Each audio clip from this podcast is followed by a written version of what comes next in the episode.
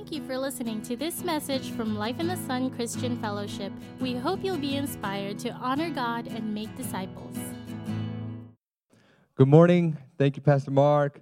My name is Jarrett Gallardo. Um, I'm going to ask Van to pass out some of the cards and some pens.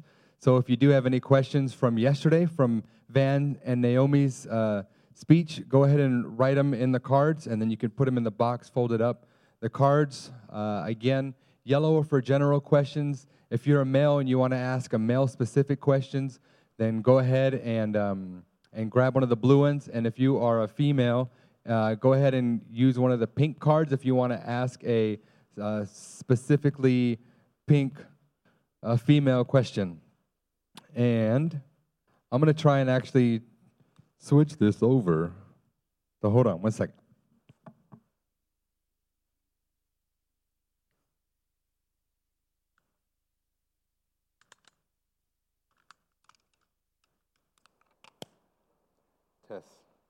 Zumba. Everybody ready for Zumba?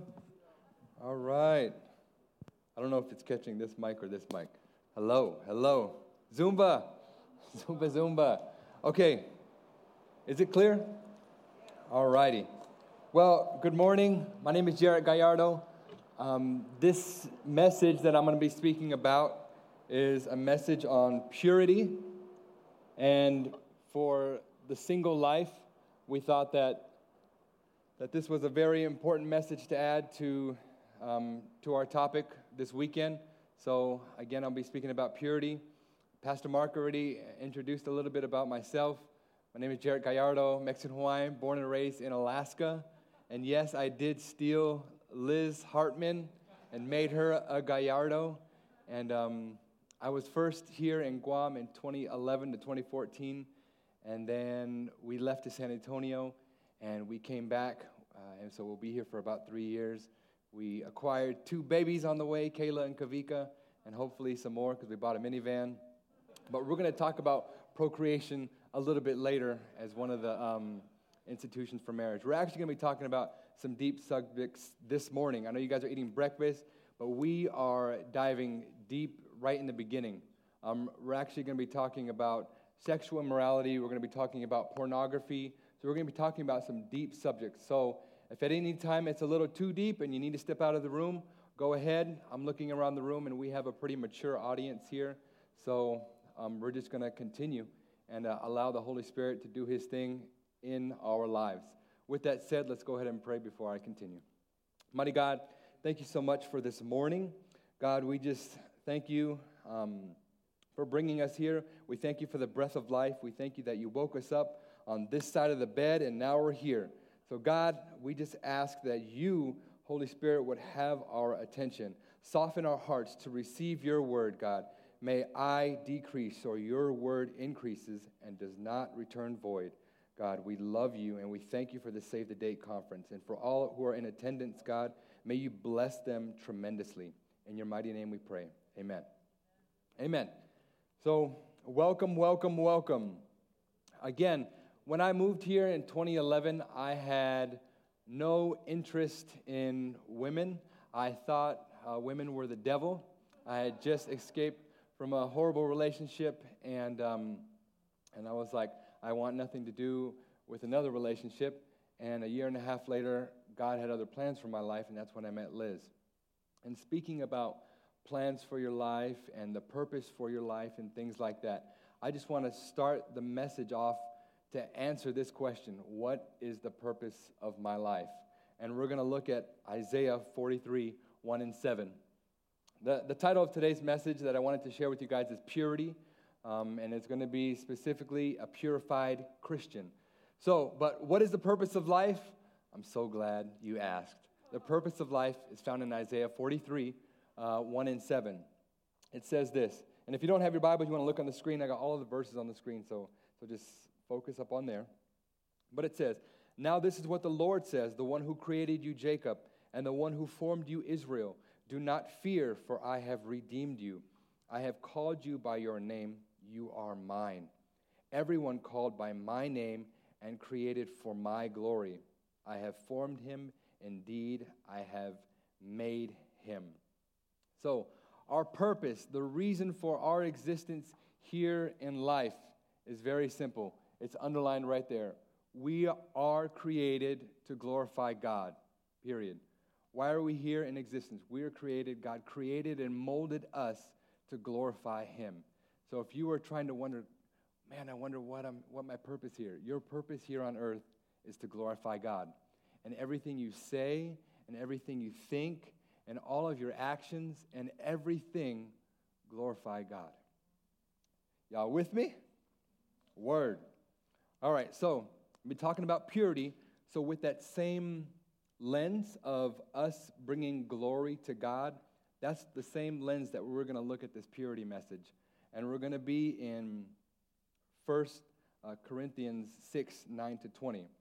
But I wanted to say something that Van talked about if you're single, single, or if you're single.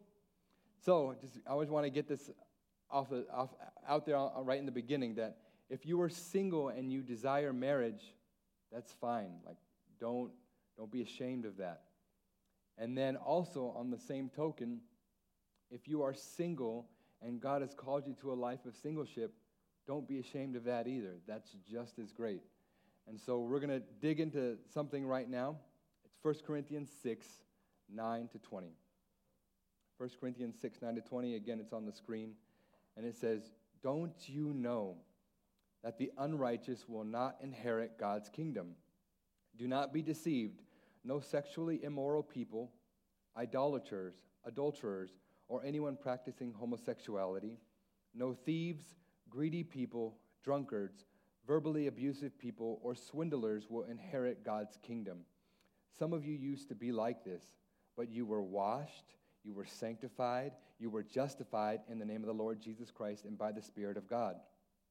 Verse 12 Everything is permissible for me, but not everything is helpful. Everything is permissible for me, but I will not be brought under the control of anything. Food for the stomach and stomach for food, but God will do away with both of them. The body is not for sexual immorality, but for the Lord, and the Lord for the body. God's ra- God raised up the Lord and will also raise up by his power. Don't you know that your bodies are a part of Christ's body? So, should I take part of Christ's body and make it part of a prostitute? Absolutely not. Do you not know that anyone joined to a prostitute is one body with her? For scripture says the two will become one flesh. But anyone joined to the Lord is one spirit with him. Run from sexual immorality, verse 18 says that. Every sin a person can commit is outside the body. On the contrary, the person who is sexually immoral sins against his own body. Don't you know that your body is a sanctuary of the Holy Spirit who is in you, who you have from God? You are not your own. You were bought at a price. Therefore, glorify God in your body. All right, so that's a lot, and we're going to dig into it right now. So, in this chapter of 1 Corinthians 6, initially, Paul was talking to the Corinthian church about how to handle their, their problems, how to handle their issues and their lawsuits, because Initially, they were going outside of the church of Corinthians, but Paul wanted the, them to handle all of their disputes internally and not externally. And then in uh, verse 6, cha- uh, in verse 9, Paul changes it up a little bit and starts to talk about the free will that the Corinthians have, the freedom that we have in Christ. Because the Corinthians thought that because I'm free, that I can go ahead and have sex with a prostitute and it's okay because God has redeemed me. So that's what the Corinthian church was saying. They were taking advantage of their freedom in Christ, saying that it was okay to have sex with anybody. But Paul is going to address that here. So that leads me to my first point that we're drawing out of the text. And we're talking about purity. We're talking about it with the lens of, of how, how does this glorify God. So, point number one a purified Christian inherits God's kingdom. 1 Corinthians 6, 9, and 11. It says, Don't you know that the unrighteous will not inherit God's kingdom? Don't be deceived. No sexually immoral people, idolaters, adulterers, or anyone practicing homosexuality. No thieves, greedy people, drunkards, verbally abusive, or swindlers will inherit God's kingdom. And verse 11, some of you used to be like this, but you were washed, you were sanctified, you were justified in the name of the Lord Jesus Christ by the Spirit of our God. So, look at, look at verse number 9. Paul used a word like this. He said, Don't you know? Haven't you guys got a clue? Has not anybody told you? And so it's with that same kind of expression that Paul was trying to say, like, look, do you not know? Do you not understand that, that your life is transformed? And so what Paul is trying to say is those outside of the faith community will not be a part of the kingdom of God. And that's what I want to stress for this first point is that a purified Christian inherits the kingdom of God, inherits heaven. And so the primary concern for Paul in this time is that the Corinthians believers that they he does not want them to continue to follow the lifestyle of their culture. And if you think about our culture today, what does our culture today say about sexual immorality? It says that you can have sex with whoever you want to. It doesn't up, upkeep the sanctity of sex within the confines of marriage. But it says one night stands, flings, romantic love, it's all good. Do whatever you want. Pornography, do whatever you want. That's what the culture says. And Paul is telling the Corinthian church, like, you have to look beyond what the culture is telling you. So I want everybody to think right now, think about the best experience you've had in your life, because we're going to think about inheriting the kingdom of heaven. So, the best experience that you've ever had here on earth, whether that was going to Disneyland, whether that was graduating high school, getting a promotion at work, getting married, think about the best experience that you've had. Maybe your, your parents getting back together after they were separated, whatever that best experience was. Does everybody have that in their head? Now just imagine heaven. Heaven makes every, every earthly experience pale in comparison. When, we think about heaven and we think about eternity, it's going to be amazing. It's going to be so amazing. A lot of people, and I, I was guilty of this before, I was like, man, Jesus, hey, don't come back. Don't return until, until I get married. Don't return until I at least have sex. Don't return until I have babies. Don't return until I graduate college. I had all of these stipulations on Christ's return. However, inheriting the kingdom of God, that pales or that trumps everything, every experience, every wonderful experience that we've had on earth. Inheriting the kingdom of God makes that seem so, so small. Does that make sense to everybody? And so, a purified Christian, what do we do? That we, we inherit the kingdom of God. And then look at verse 11. This is the kicker because Paul says things like, You were washed, you were sanctified, you were justified in the name of the Lord Jesus Christ. And what do these things mean? These things are fancy Christian terms of saying that we've been acquitted, we've been pardoned of our sin, they've been washed away. That's what these words. We've been washed, sanctified, and justified. We've been pardoned of our sin. And that's the gospel. That's the good news. That's what Christianity is all about. That's why our, re- our religion is about a relationship with Jesus. And so we should all be able to articulate the gospel when we leave this, this building. What is the gospel? The gospel is that Jesus Christ lowered himself, came down to earth. He lived a life that I could never have lived. He died a death that was meant for me that he took our sins, bore our shame on the cross, that he was crucified, he died, and he rose again, therefore proving that he is who? Proving that he is the Messiah. And, and, and it's in the shed blood of Jesus Christ that we find forgiveness of sins. And that's so amazing. It's in that shed blood of Jesus that we find forgiveness of sins. And that's the good news, that's the gospel. And we should all be able to articulate that, that, man, what I believe in is Jesus Christ and his shed blood. So, so with that, um, that's going to lead us to our second point. First point, a purified Christian inherits the kingdom of God.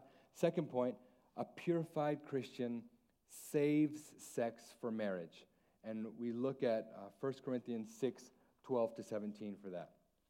12 to 17 says, Everything is permissible for me, but not everything is helpful.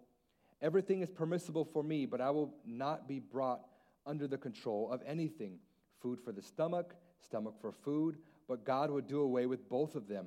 The body is not for sexual immorality, but for the Lord, and the Lord for the body. Verse 14 God raised up the Lord and will also raise us up by his power. Don't you know that your bodies are a part of Christ's body? So, should I uh, should I take a part of Christ's body and make it part of the prostitute? Absolutely not. Don't you know that anyone joined to a prostitute is one body with her? For scripture says the two will become one flesh. But anyone joined to the Lord is one spirit with him. So, point number two a purified Christian saves sex for marriage. And look at verse 12 in the beginning of this. What is Paul trying to convey here when he says everything is permissible or everything is, is okay? What that slogan was, it was a slogan that the Corinthian church they had. They would say, "Oh, everything is permissible. Everything is permissible." And the Corinthian church would say, "Everything is permissible because we've been saved." To the point that they were even saying everything is permissible even if we have sex outside of marriage or sex with a prostitute. That's what the culture of the Corinthian church was saying was okay. But but what does that do? what that does is that takes advantage of God's grace. It takes advantage of God's grace. When we say, when we put our desires and our wants and needs above God's will for our life, His good, pleasing, and perfect will, we're saying, God, I know that you have the best for me out there, but I'm going to go over here and I'm going to, I want that right there. And then you end up sleeping with, with so and so. Or, God, I know what you want for my life, but I'm going to I'm going to do this. What that does is you take advantage of, we take advantage of God's grace, and then we end up putting our desires over God's will for our life. And then the other thing is that that attitude that, oh, everything is permissible. Paul talks about that in, in a, another chapter that, that, he says, should we continue, continue and keep on sinning what does Paul say? No, absolutely not. Once you've been saved, like, strive for excellency in Jesus through his power. And so, speaking about saving sex for outside of marriage and singleness, I heard a preacher say that if you spend um, being alone with a romantic partner, that's a horrible idea. And why is that? Because it's like going to a grocery store with no money. You either take something that isn't yours or you leave frustrated. So, spending time alone with, with a romantic partner, if you're single, what does that do?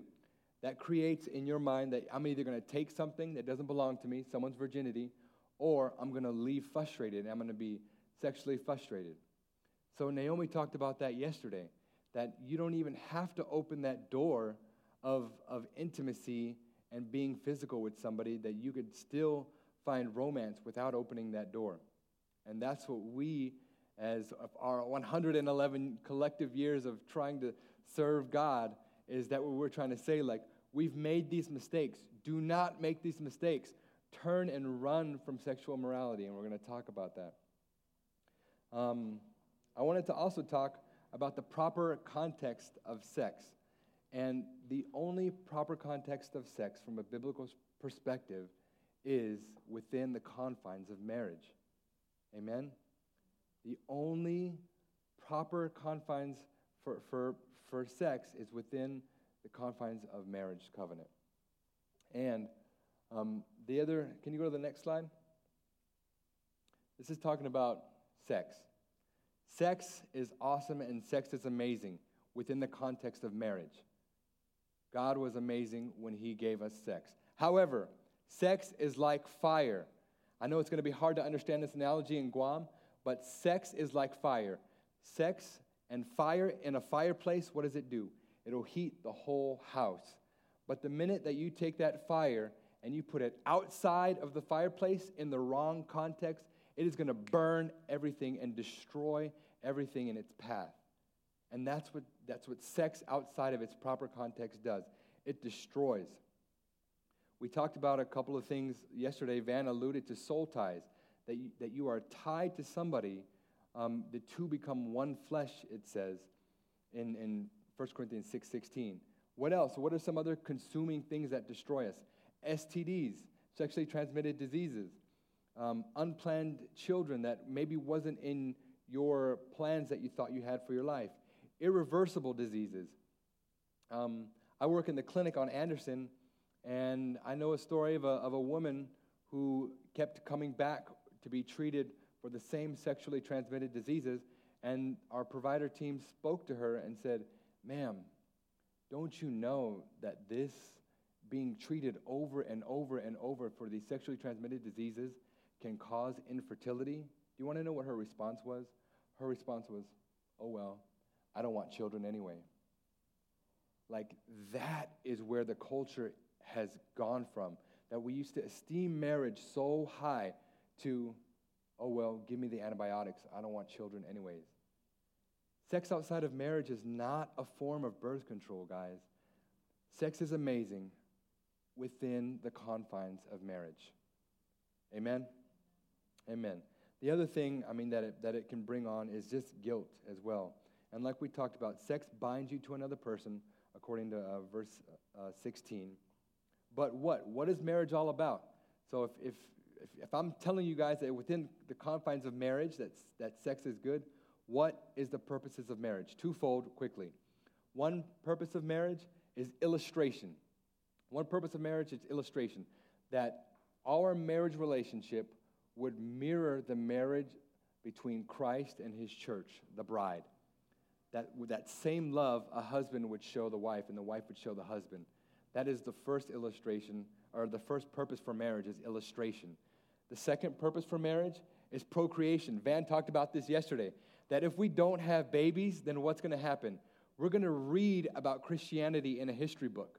Like, oh, those Christians, oh, that was, uh, that was something that was practiced uh, with a guy named Jesus. Uh, so if we don't have babies, what did God give us a command to do in Genesis was to go, therefore, subdue the world, and then what do, in Mark and in Matthew, he told us to tell every nation about the gospel. So we all know what the gospel is, uh, that we've been saved. So we, we are told to go into all the world, subdue it, and tell everybody about the good news. Because why? Because Jesus doesn't want anybody to perish. So those are the two purposes for marriage illustration and procreation. So, yes, sex within the confines of marriage is amazing. And I talked about this in the beginning. If God calls you to singleness, to be single, single, great, amazing. And if God calls you out of that singleness, great, hallelujah, amen, amazing. Because both, both, whether you're married, whether you're single, in both instances, our purpose is to what? Glorify God, according to Isaiah 43. This leads me to my third point that we're going to pull from 1 Corinthians 6.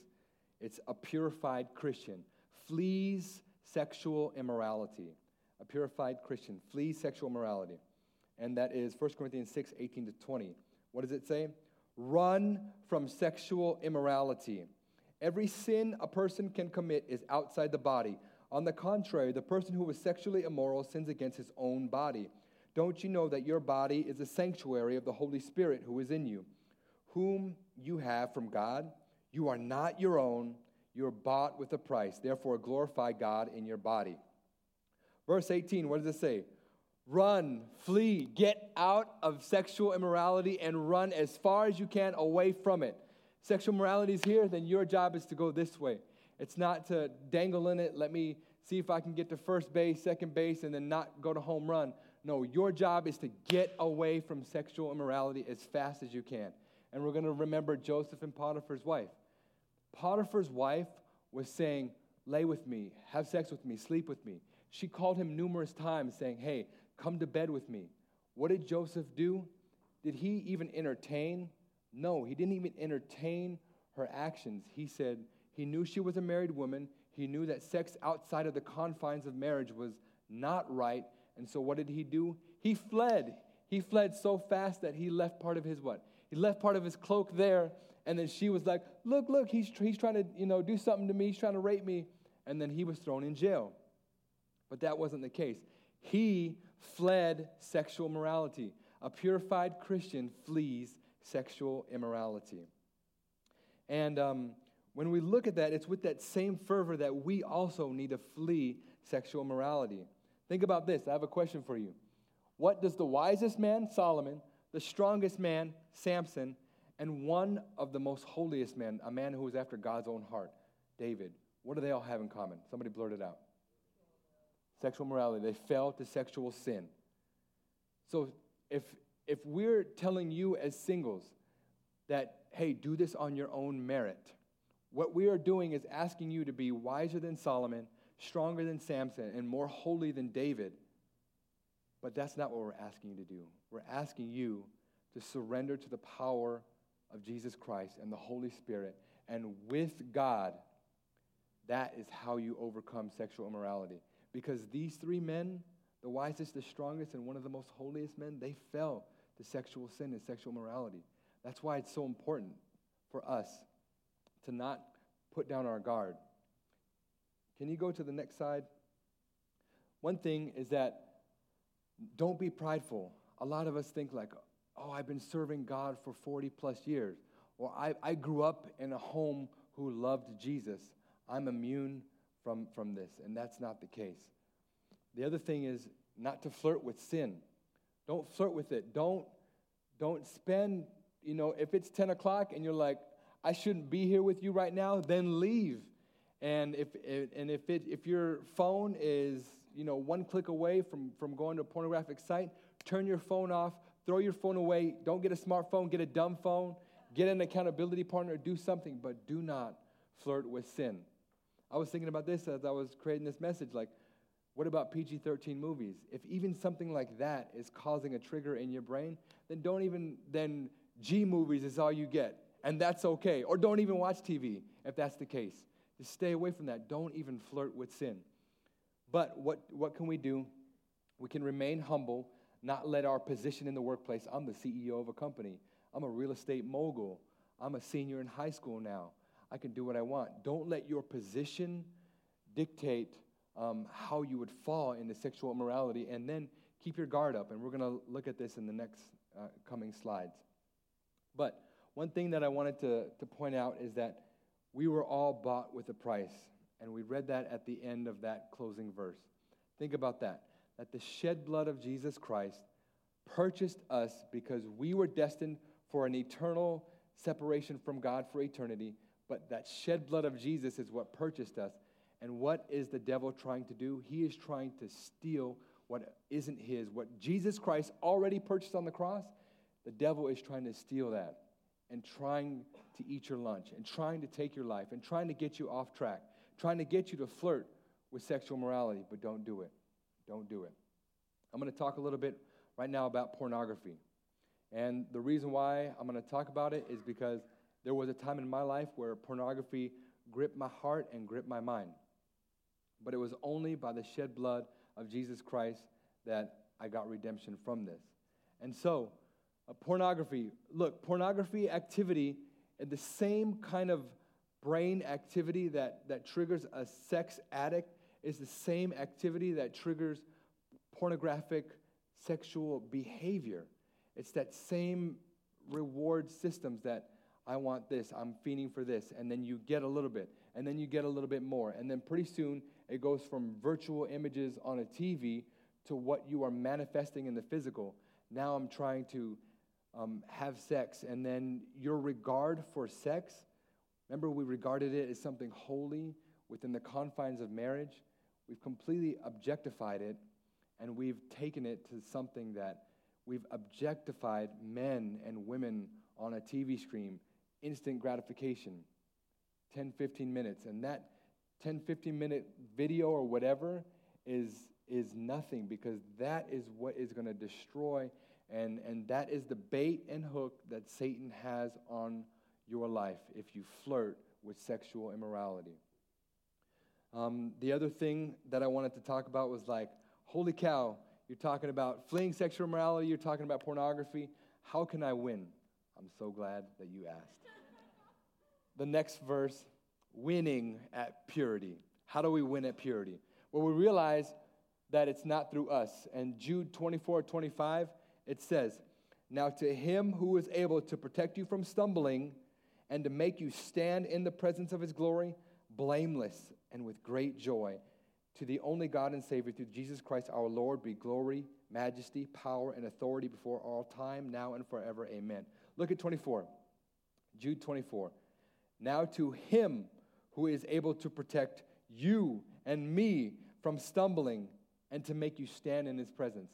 That is the only reason how is through Him, it's through God. It is not on our own merits that we are going to overcome sexual immorality. That is, we cannot do this without the power and the mighty dunamis, authoritative power of the Holy Spirit. That's the only way. The next verse, how do we win at uh, purity, is Philippians 4 8. I love this verse. And, and guys, if you ever get a fleeting thought, just put this verse in, verse in your back pocket and bring it to your remembrance. Philippians 4 8 says, Finally, brothers, whatever is true, whatever is honorable, whatever is just, whatever is pure, whatever is lovely, whatever is commendable, if there is any moral excellence, and if there is any praise, to dwell or to think on these things. Naomi talked about that yesterday for, for the purposes of marriage, where that she said that it, it should be a noble cause, that your single life should, should be one of a noble cause in how you represent Jesus Christ. And so, Philippians 4 8, remember I talked about what is the purpose of, of life, and that's to give God glory. This is another thing. Whatever, whatever thought comes to your mind, does it give, does it give God, is it true? Is it honorable? Is it just? Is it pure? Is it lovely? Whatever you're looking at on your phone, is it pure? Is it lovely? Is it honorable? Is it commendable? Whatever is coming out of your mouth, whatever you're doing alone with your significant other, is this true? Is this honest? Is this commendable? Is this noble? Ask yourself those things. Again, Ephesians 6 uh, 10 through 18, this is the full armor of God. Every morning, when you wake up and you get out the shower, you put your underwear on, you put your clothes on, you head out the door. Every morning, when we wake up, what else should we do? Instead of putting on just our physical clothes, put on your spiritual clothes. Put on the helmet of salvation. Put on the breastplate of righteousness, your belt of truth, your feet shod with the preparation of the gospel of peace, the sword of the Spirit, and the shield of faith to quench the fiery darts of the enemy. Otherwise, the devil is going to throw fiery darts where he knows that you're weak. He's going to throw them at you. And if we don't suit up every day with the full armor of God, then we will fail because it's only by his might and his power. And I'm going to leave you with one final verse Psalms 16:11. Psalm 16:11 says that you reveal the path of life to me. In your presence is abundant joy. In your right hand are, ex- are uh, eternal pleasures.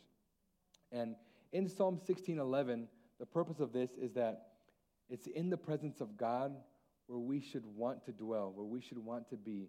It's in like-minded fellowship with other believers where we should want to be, not alone, not trying to to um, allow to give time to the devil to put thoughts or or um, challenges in front of you that you know without accountability that you will fail. So it's in the presence of God that we find abundant joy, not in 10 minutes alone on a, on a Friday night with your significant other, but eternal pleasures are found where? In the kingdom of God and in his presence. So, a purified Christian, how do we win? A purified Christian, number one, they inherit God's kingdom. And we talked about how God's kingdom and eternity with him will make everything else pale in comparison on earth. Number two, a purified Christian saves sex for marriage. Remember, marriage outside the confines, or sex outside the confines of marriage, will burn down the house. And then number three, a purified Christian will flee from sexual immorality. They won't try to flirt, won't try to, to see how far they could get in sexual morality. They'll just flee from it. And that is our heart to you this morning that, that you, hearing this message, that you would do these things to live a pure life. So, with that, guys, let's go ahead and bow our heads. We're going to pray. And um, after we pray, we're actually going to separate into some groups, but I'll talk about that a little bit later. let's pray. Mighty God, we thank you so much for who you are. God, we thank you that you've given us a way out. God, we thank you for the gospel that no matter what mistakes we've made in our past, if you're like, God, man, I already blew it, I've already had sex. God, I've already looked at pornography. God, I've already done X, Y, and Z. Whatever it is, the shed blood of Jesus Christ separates sin as far as the east is from the west. And God, we thank you for the cross. We thank you for what you've done, and you've said it, it's finished. So, God, right now, would you minister to everybody hearing this message, God? would your Holy Spirit begin to open up our minds to see the reality of our singleness and how in our singleness we can give you glory, that we can live pure lives, that we don't have to succumb to what the culture says, because God, your Holy Spirit that lives within us, can make us conquerors. So, Father God, I just pray right now where there's feelings of guilt, that you would wipe those, feel, those feelings clean. God, that you would give us a new slate, Father God, to put our trust in you and our hope in you. May we, may we take this message and really resonate um, and marinate on it for the rest of the week. Father, we give you glory. And Father God, we just pray that our lives conform to your word.